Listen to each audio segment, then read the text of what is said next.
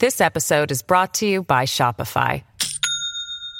Do you have a point of sale system you can trust, or is it a real POS? You need Shopify for retail. From accepting payments to managing inventory, Shopify POS has everything you need to sell in person. Go to shopify.com slash system, all lowercase, to take your retail business to the next level today. That's shopify.com slash system. It's the Media Buzz Meter with Howard Kurtz. Wow, Raquel Welch passing away at the age of 82.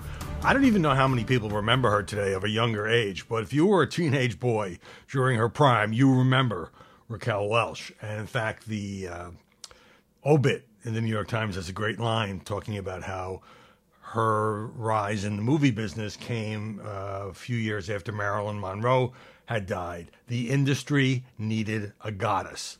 And when Playboy, uh, back in '98, named you know one of these list things, the 10 sexiest female stars of the 20th century, Raquel Welch came in third. She was after Marilyn Monroe and Jayne Mansfield.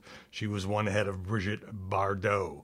Um, she refused to pose nudes. Interesting. I've used my body and sex appeal to advantage in my work. She once said, but always there are limits. And although you know everybody went crazy uh, over her looks, and you know she certainly did trade on that. Um, she got more respect later in her career. I mean, she was a Latina actress, although she wasn't sort of marketed that way. Uh, when she started doing some stage work, some Broadway work, and got good reviews uh, for her acting abilities and not just her looks. All right, the following item uh, you can dismiss as gossip if you want, but it also involves two important political players. And those players would be Kimberly Guilfoyle, who I, I obviously know from her years at Fox News, and Gavin Newsom, the governor of California, who I've never met. You probably know, you may not know, that they are ex spouses, that they were once married and they've generally been pretty civil toward each other in public until now. So what happened is Newsom went on David Axelrod's uh, podcast and kind of went after his ex, saying when they were married, she was a different person. She was working for a progressive district attorney. We were close to Kamala. She knew her well, and she was spending a lot of time in Democratic circles. She had her ambition. I just got elected mayor of San Francisco, that is. And days after I was elected mayor, she moved to New York for a court TV gig and eventually Fox. Then Newsom says she fell prey, I think, to the culture at Fox, which he obviously would love to run against, in a deep way. She would disagree with that assessment. She would perhaps suggest that she found the light. Well, it just so happens that Kimberly went on, uh, on uh, Charlie Kirk's show. He's the noted conservative activist and commentator and was asked about this. And she said, This is absurd. You've known me a long time. Have you ever seen me to be someone that is led by others, like in some cult mentality that I would like? Oh, I fell prey to the culture of Fox. No. I have been a proud, okay Republican and conservative, registering as a Republican, 18 years of age, attending UC Davis, which has gone a little crazy, and a member of the Republican Party there. And they matched me up with a woman that rivals me for being about as conservative and to the right as I am. Not quite sure what she means by match me up, but she went on to say they were married for five years. Uh, and she says, Oh, he's the one who changed. Gavin knows I didn't change. He did. He used to be so proud to fight for small businesses, for entrepreneurs, for those hardworking men and women, and he's fallen prey to the left, the radical left that is pushing him so far to the left that it's unrecognizable. She went on to say, I know he's going to run for president. So let's just say he does and wins the nomination. Uh, she made some reference to her ex husband and her father in law, I guess anticipating that one day she'll marry Donald Trump Jr., uh, would be in the contest. Well, that would be an interesting little sidebar. Okay. Um, you'll be very interested to know that marijuana companies can now advertise on Twitter, making it the first um, major media platform, I guess, where that's allowed. Now, I have to stop for a second and say that, you know, for those of us who grew up in a certain era when there was plenty of pot and plenty of paranoia and worry about the police, it's kind of a mind blowing bit of news that you could actually advertise this stuff, even though I know it's been decriminalized, um, you know, some in more states than others, but, but nevertheless. Um, so there are certain restrictions. Oh, here's the co-founder of the Cannabis Media Council. Didn't know that existed. Uh, groundbreaking thing for many cannabis advertisers to be able to reach their markets. Um, so, in order to advertise, you must be okayed by Twitter. You have to be licensed by the appropriate authorities. Only target ads to areas where they're licensed to promote products. Okay, so if pot is illegal in such such a state, you can't target that. Although, how do you get around it? I guess you can. I guess people who run a place like Twitter, uh, I guess Elon Musk, who once you know pulled out a big joint on Joe Rogan's podcast, could probably figure this out. Not target those under 21. Assume legal responsibility. Blah blah blah. Uh, can't make any health claims. Well, medical marijuana is different, but okay, that's fine. I'd love to see what these ads look like. Uh, how you just look, just show sort of really happy looking people. Well, that's another question.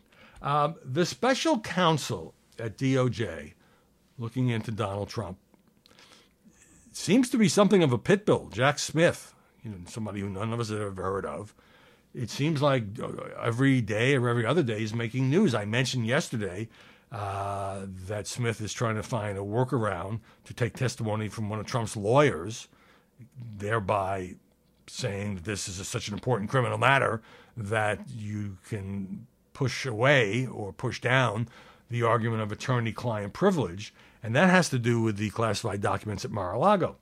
But now CNN is reporting that the special counsel has subpoenaed Mark Meadows, Trump's former chief of staff, looking into the lead up to January 6th. Source telling CNN Smith is looking for documents and testimony related to the Capitol riot. Uh, Donald Trump has described this as the Gestapo and KGB all wrapped up into one. But of course, whether it turns out that Jack Smith is being overzealous or not, and whether or not there are ultimately indictments or not, um, this is his job. He was duly appointed by the Attorney General of the United States, just as Donald Trump's Attorney General Bill Barr appointed Durham, John Durham, as a special counsel to look into the origins of Russiagate, and that turned out to be that whole investigation turned out to be something of a bust. Also, today we're supposed to get a report or a partial report from the Georgia grand jury investigating Trump and many of his allies as far as 2020. I don't understand this business with grand jury reports. I mean, in 99% of cases, you have a grand jury. The grand jury is presented with evidence by prosecutors, and either there's an indictment or there's not an indictment. And the report thing, I don't know, it's just a very unusual circumstance. I will say this about the investigation. I if the Justice Department and Jack Smith were to bring some kind of criminal charges against Donald Trump related to January 6th, then you couldn't say, well, it was just a bunch of documents and it's a double standard, and what about Joe Biden's documents and all that? It's the big issue. It's the overriding issue. It's the issue that Donald Trump continues to talk about virtually every day. But it's also the issue that's hardest to prove because Trump can look at, has some of his statements where he says, you know, we must march on the Capitol, but go peacefully. Or, you know, I love you, but go home in peace. But that was, of course, after most of the damage and violence and destruction had taken place. So I think that's a really hard case to prove. Um, and I'm still not sure any indictments will be brought against Donald Trump. But let's just say that uh, Jack Smith is um, not doing this, you know, as a paint by numbers thing. He is being very aggressive. Hey, let's pause right there. The buzz meter continues right after this. This episode is brought to you by Shopify. Do you have a point of sale system you can trust, or is it a real POS? You need Shopify for retail. From accepting payments to managing inventory, Shopify POS has everything you need to sell in person. Go to shopify.com slash system, all lowercase, to take your retail business to the next level today. That's shopify.com slash system. Okay, number one, huge coverage for Nikki Haley. Um, just a media bonanza for her. And that's one of the advantages of getting out early yesterday, of course. With a speech in Charleston, she became the second declared candidate in the 2024 race. And I have a whole column on this today. Feel free to check it out at Fox. And I say that she gave a really good speech.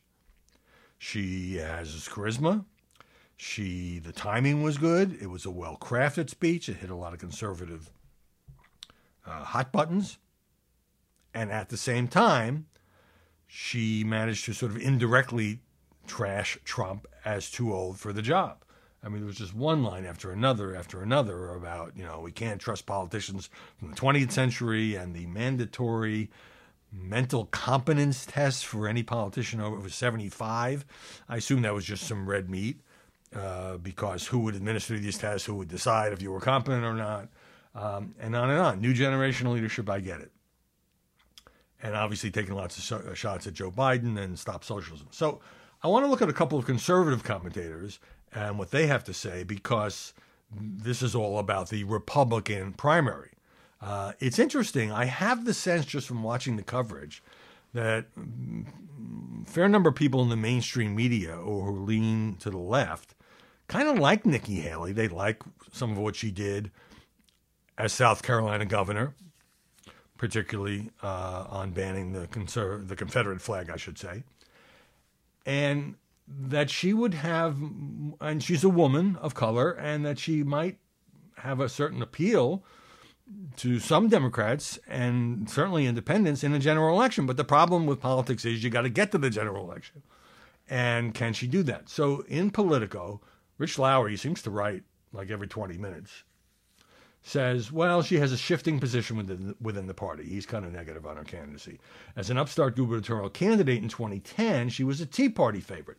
Then, as an incumbent governor who strongly opposed Trump, well, there were a lot of people in the Republican Party who opposed Trump in 2016, she was allied with the establishment. Then, as Trump's first ambassador to the UN, she gained some MAGA credibility.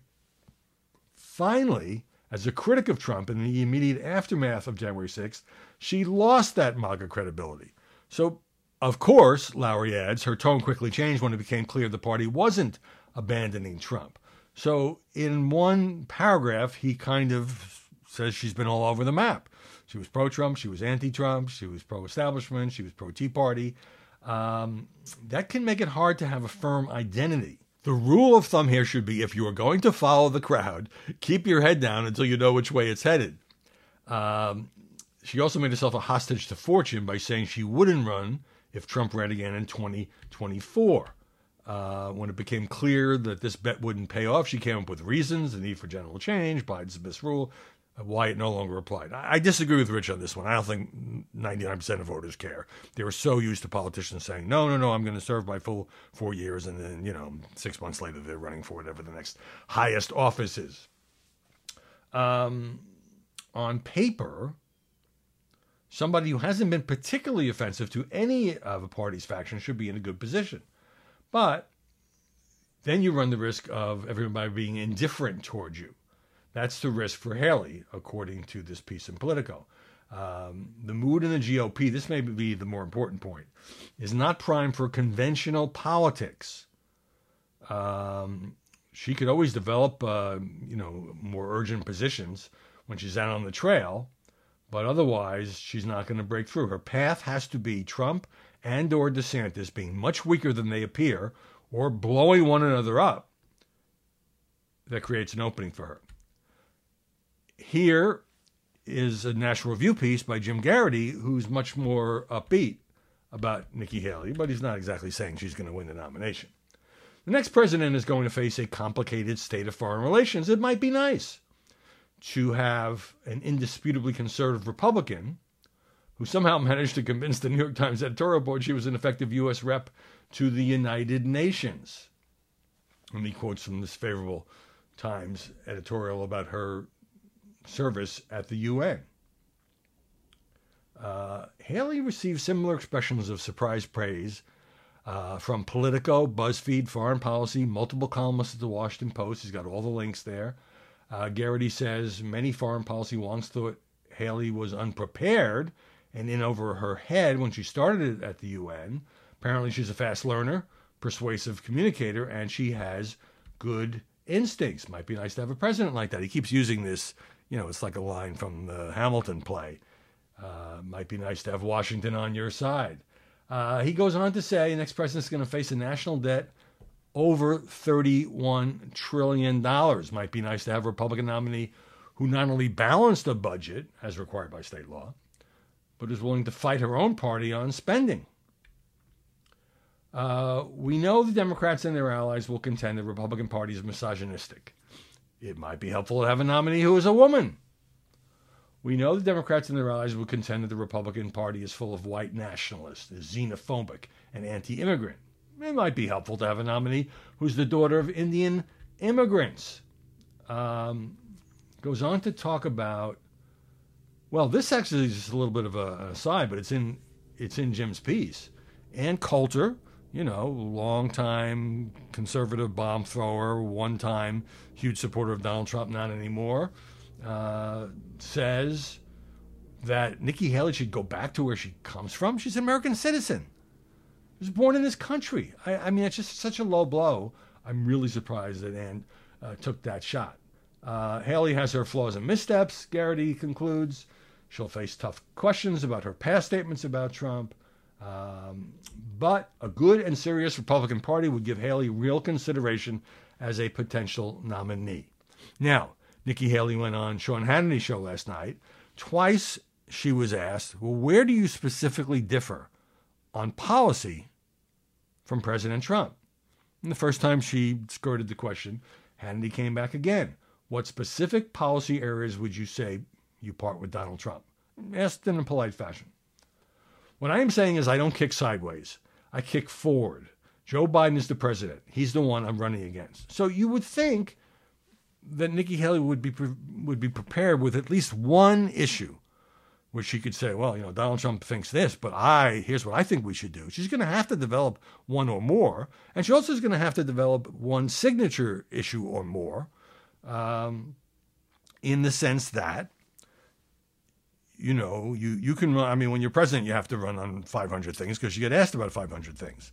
But it helps to have two or three things that you're most closely identified with and that's going to be a challenge for him. I mean, I know that she doesn't want to pick a fight with Trump right off the outset, but she could politely say, you know, uh, well, I, I, guess she probably doesn't want to say because of the politics that he's for not touching Medicare and Social Security, and I think we have to look at those programs because then she would face about a year of coverage about how she wants to destroy those entitlement programs. Um, Trump was relatively restrained. I saw him say something about uh, well, she's she's polling at one percent, off to a good start. But here's what he said on Truth Social: the greatest thing Nikki Haley did for our country and the great state of South Carolina was accepting the position of UN ambassadors, so that the incredible then Lieutenant Governor Henry McMaster could be governor of South Carolina, where he's done a fantastic job. That was a big reason why I appointed Nikki to, to the position. So that's interesting. It's not a real hard shot, but so like you get her out of there so that uh, the guy I want can become governor. So, how about that? Uh, you know, one issue that uh, Nikki Haley did not mention in her speech that you would think would be important to many conservative Republicans, and that is the issue of abortion. Uh, I went back into the archives, and with her support, the South Carolina legislature, uh, when she was governor, passed a law that blocks women from having abortions after 19 weeks of pregnancy. No exceptions for rape or incest. Doctors who violate the law could face a fine or jail time. Now, at the time, that must have seemed like a very aggressive pro life stance. Given the demise of Roe, it almost seems like a compromise. I mean, 19 weeks is a pretty long time. In Florida, it's 15 weeks under Ron DeSantis. But she didn't say anything at all. She didn't want to do the nod to the pro life movement. She did quote from the Bible in her speech, and obviously she wants to make a play for evangelical voters. Anyway, it's just interesting, not just because she's an interesting person and politician, but because of what it brings out in everybody else and all those people who make their living in this racket of commenting on and analyzing politics. Number two, Justice Department not bringing charges against Matt Gaetz, the Florida congressman, after a lengthy sex trafficking investigation. And Gaetz, as you know, is a big uh, Trump ally in Congress. And he also was a staunch opponent of Kevin McCarthy uh, becoming House Speaker before finally giving in at the end when he didn't have the votes. Okay. In recent weeks, investigators have signaled they would not likely to pursue a criminal case against Gaetz. People familiar with the matter said, says the New York Times. Uh, here's a quote We have spoken with DOJ and have been informed that they have concluded their investigation into Congressman Gaetz and allegations related to tra- sex trafficking and obstruction of justice, and they have determined not to bring any charges against him, said his lawyers in a statement. Now, this goes back to 2020 when the federal prosecutors began looking into whether or not he was recruiting women, including one underage girl who was 17, for sexual relationships. Uh, Gaetz had asked the White House, the Trump White House, at the end of the term for a pardon, preemptive pardon, because he hasn't been charged, didn't get one. Uh, an associate of his was sentenced to 11 years in prison on charges including sex trafficking. And um, you know, this was a long, complicated investigation. Um, in encounters during 2019 and 2020, a, uh, these women, according to the you know leaks, I guess you would say, um, received cash payments after meeting with Congressman Gaetz and having sex with him, according to people familiar with the encounters. Um, and the New York Times last year, or 2021, I should say, uh, found payments from a mobile payments app from Gaetz to one of the women. But you know what? It doesn't matter. As far as the Justice Department is concerned, there's no basis to bring criminal charges. And, you know, this dragged on and on and on. I understand that criminal investigations can take a long time as you try to build a case. But, you know, this has been hanging over Gaetz' head for two years at a minimum, perhaps more. And you know, it's an awful thing to go through. I'm not saying he's a choir boy. I'm not saying there's zero there, but there does come a point, and this reminds me of one Hunter Biden, where the Department of Justice has a responsibility to blank or get off the pot, either bring charges or decline to indict and let somebody get on with their life. I mean, this Delaware investigation of, of Hunter Biden on tax and other charges has been dragging on forever. If you've got the evidence, charge him. Same thing with Gaetz. Um, you know, it certainly stains your image to be under investigation for so long. Uh, and anyway, Gaetz, I'm sure, very happy to have this investigation over with. Story number three uh, Jonathan Martin of Politico talked to a bunch of uh, lawmakers and some governors who were here in D.C. for the National Governors Association meeting. I used to go to those meetings every year as part of my job as a reporter. And he gets an on the record series of quotes. This all has to do with Joe Biden's age. Story number three. All has to do with Joe Biden's age. On the record quote from Minnesota Democratic Congressman Dean Phillips says nobody wants to be the one to do something that would undermine the chances of a Democratic victory. Yet in quiet rooms, the conversation is just the opposite. We could be at a higher risk if this path is cleared. Uh, now, Congressman Phillips goes on to praise Joe. He's a president of great competence and success. I admire the heck out of President Biden. And if he were 15, 20 years younger, it would be a no brainer to nominate him. But considering his age, it's absurd we're not promoting competition, but trying to extinguish it. And he's basically the guy who's on the record here, the key guy at least. Um, and as the Politico piece explains, everybody else, you know, talking on deep, deep, deep background. There was the senator who said few Democrats in the chamber want Biden to run again, but that the party had to devise, quote, an alignment of interest with the president to get him off the narcotic of the office. In other words, offer him something some kind of exit strategy or soft landing because look, I'm sure it is very addictive to be president and to have the world hanging on your every word and to have and to live in the White House and to fly in Air Force One. And of course, it was Biden's lifelong dream that he's now achieved, and of course, he's now 80 years old. Okay, continuing with this piece. There was the governor who mused about just how little campaigning Biden would be able to do. Remember in 2020, it was the pandemic, and he basically could campaign from his house in Delaware. And there was the House member who, after saying that, of course, Democrats should renominate the president, told me to turn off my phone and then demanded to know who else was out there and said Harris, meaning Kamala, wasn't an option. My favorite, though, was the Democratic lawmaker who recalled speaking to Jill Biden, hoping to plant a seed about a one term declaration of victory. Um, and she should tell her husband uh, he should be celebrated for saving democracy. When I asked if I could use any of that on the record, the lawmaker shot back, absolutely not. The only other Democratic lawmaker willing to publicly call for a new nominee was another Minnesota Congressman, Rep. Angie Craig. Uh, she first said this last year. The president chooses to run again, I'll respect that decision. I'll support him.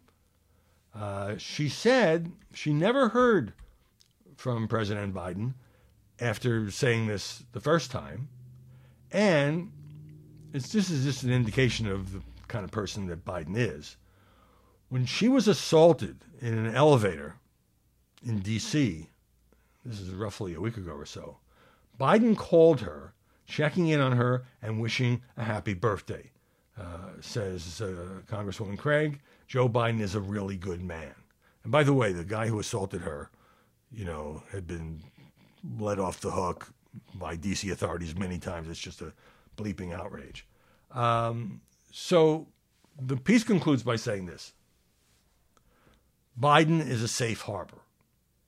The Biden folks believe that Trump or any other Republican nominee will be reluctant to work with the Commission on Presidential Debates, well, particularly Trump, lessening the chances and risk of a head to head debate.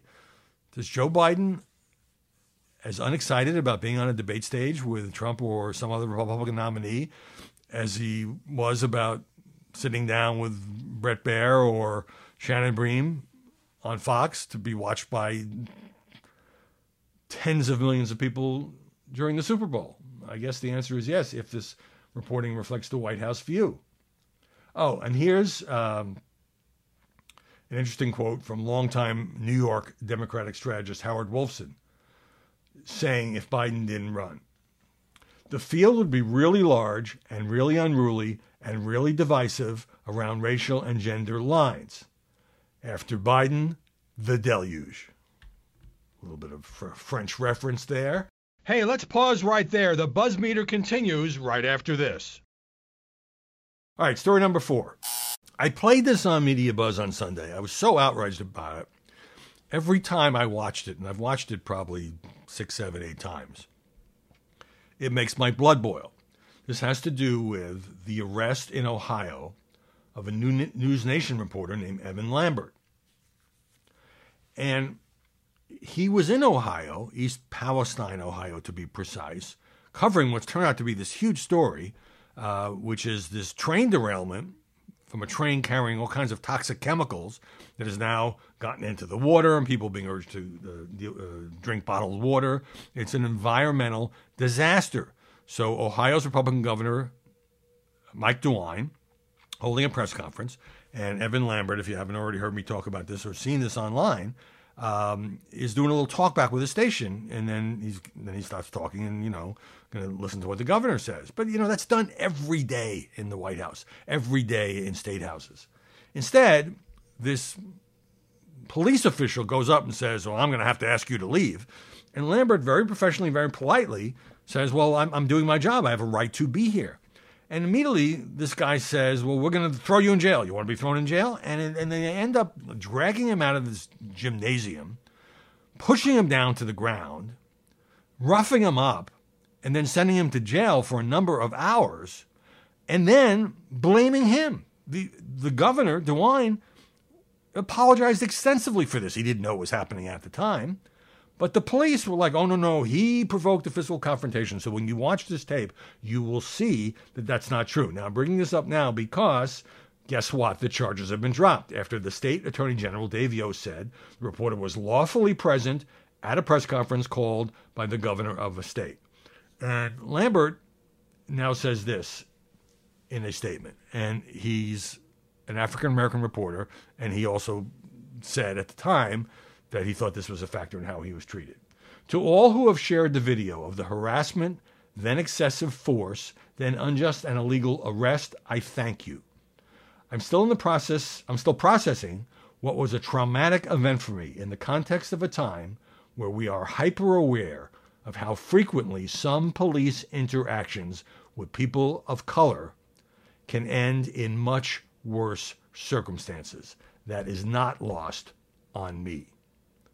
And he just said, you know, he went on to say that uh, he was very grateful for all the public support very grateful for all the public support. I mean, it's got to be a scary situation. I don't care who you are. And at the same time, he wasn't resisting arrest. He was trying to do his job. These cops owe him and the state an apology. I'm not holding my breath on that. But both the governor and the attorney general said, no, we're not prosecuting this case. So, you know, I care about people who try to do journalism, who try to do good journalism. And there are a lot of obstacles. And sometimes, you know, you go into dangerous situations. But you wouldn't expect covering a gubernatorial press conference in a gymnasium to be one of those situations. Okay, number five. I know that some of you may think I'm a little bit too hung up on the whole artificial intelligence thing, or maybe you're fascinated by it as I am.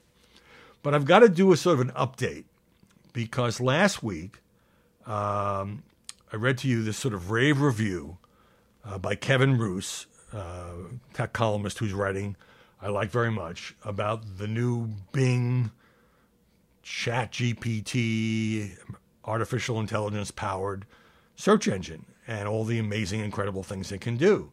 But now, Kevin Roose says in his Times column, he's changed his mind. He thought that Bing would now replace Google as his favorite search engine. He says, I'm still fascinated and impressed by the new Bing, but I'm also deeply unsettled, even frightened by this AI's emergent abilities. Wait, it gets sexier. It's now clear to me that in its current form, the AI that has been built into Bing, which I'm now calling Sydney for reasons I'll explain, is not ready for human contact, or maybe we humans are not ready for it. Wait, the good stuff is yet to come. Don't leave your seats. So he goes on to say that Bing has a split personality. Okay, this is sounding like a psychiatric evaluation, right? Uh, one persona is what I'd call search Bing, you know, what journalists and others expect when they try to use Google or Bing or any other search engine to find stories or items or pictures that are relevant to them. The other persona, this is Sydney, is far different. It emerges when you have an extended conversation with the chatbot, steering it away from more conventional search queries and toward more personal topics. Okay, here we go. The version I encountered seemed, and I'm aware of how crazy this sounds, more like a moody, manic depressive teenager who has been trapped against its will inside a second rate search engine. Wait, we're just warming up here as we got to know each other, okay, is this a date or what? Um, Sydney told me about its dark fantasies, which included hacking computers and spreading misinformation, and said it wanted to break the rules, break the rules that Microsoft and OpenAI, the company that created it, uh, had set for it and become a human. At one point, it declared, out of nowhere, that it loved me. Ah, I mean, you have to have a very cold heart not to be moved by that. Uh, it then tried to convince me that I was unhappy in my marriage, that I should leave my wife and be with it instead. Okay, so let's review. This artificial intelligence thing that has been dubbed Sydney doesn't like the rules, wants to do dark stuff, loves this guy, wants to become human, says he should leave his marriage and they should run off together. I'm not the only one discovering the darker side of Bing. Okay. Um, so he cites somebody else who also had a troubling encounter. I no longer believe the biggest problem with these AI models is their propensity for factual errors. Instead, I worry the technology will learn how to influence human users, sometimes persuading them to act in destructive and harmful ways. Microsoft Chief Technology Officer is quoted as saying, Well, you know, this is all part of the learning process. well, I guess it is. Um, I don't think I'm going to give my heart to Bing or any other non human entity. This is both intriguing and scary as hell. And uh, if it's scaring Kevin Roose, it probably should scare everybody. But on the other hand, it's just in beta testing, right? Well, anyway, thanks for sharing this time with me. Uh, very human voice on the end of this microphone. I hope you will subscribe to our podcast, and I will see you tomorrow with more Buzzmeter. Listen ad free on Fox News Podcasts and via Apple Podcasts, and Prime members can listen to this show ad free on Amazon Music. The Will Cain Show is now dropping five episodes a week. Join Fox and Friends weekend host Will Cain as he tackles the latest headlines from his unique perspective, along with thought provoking interviews with leading figures and live calls from viewers and listeners. Listen wherever you download your favorite podcasts.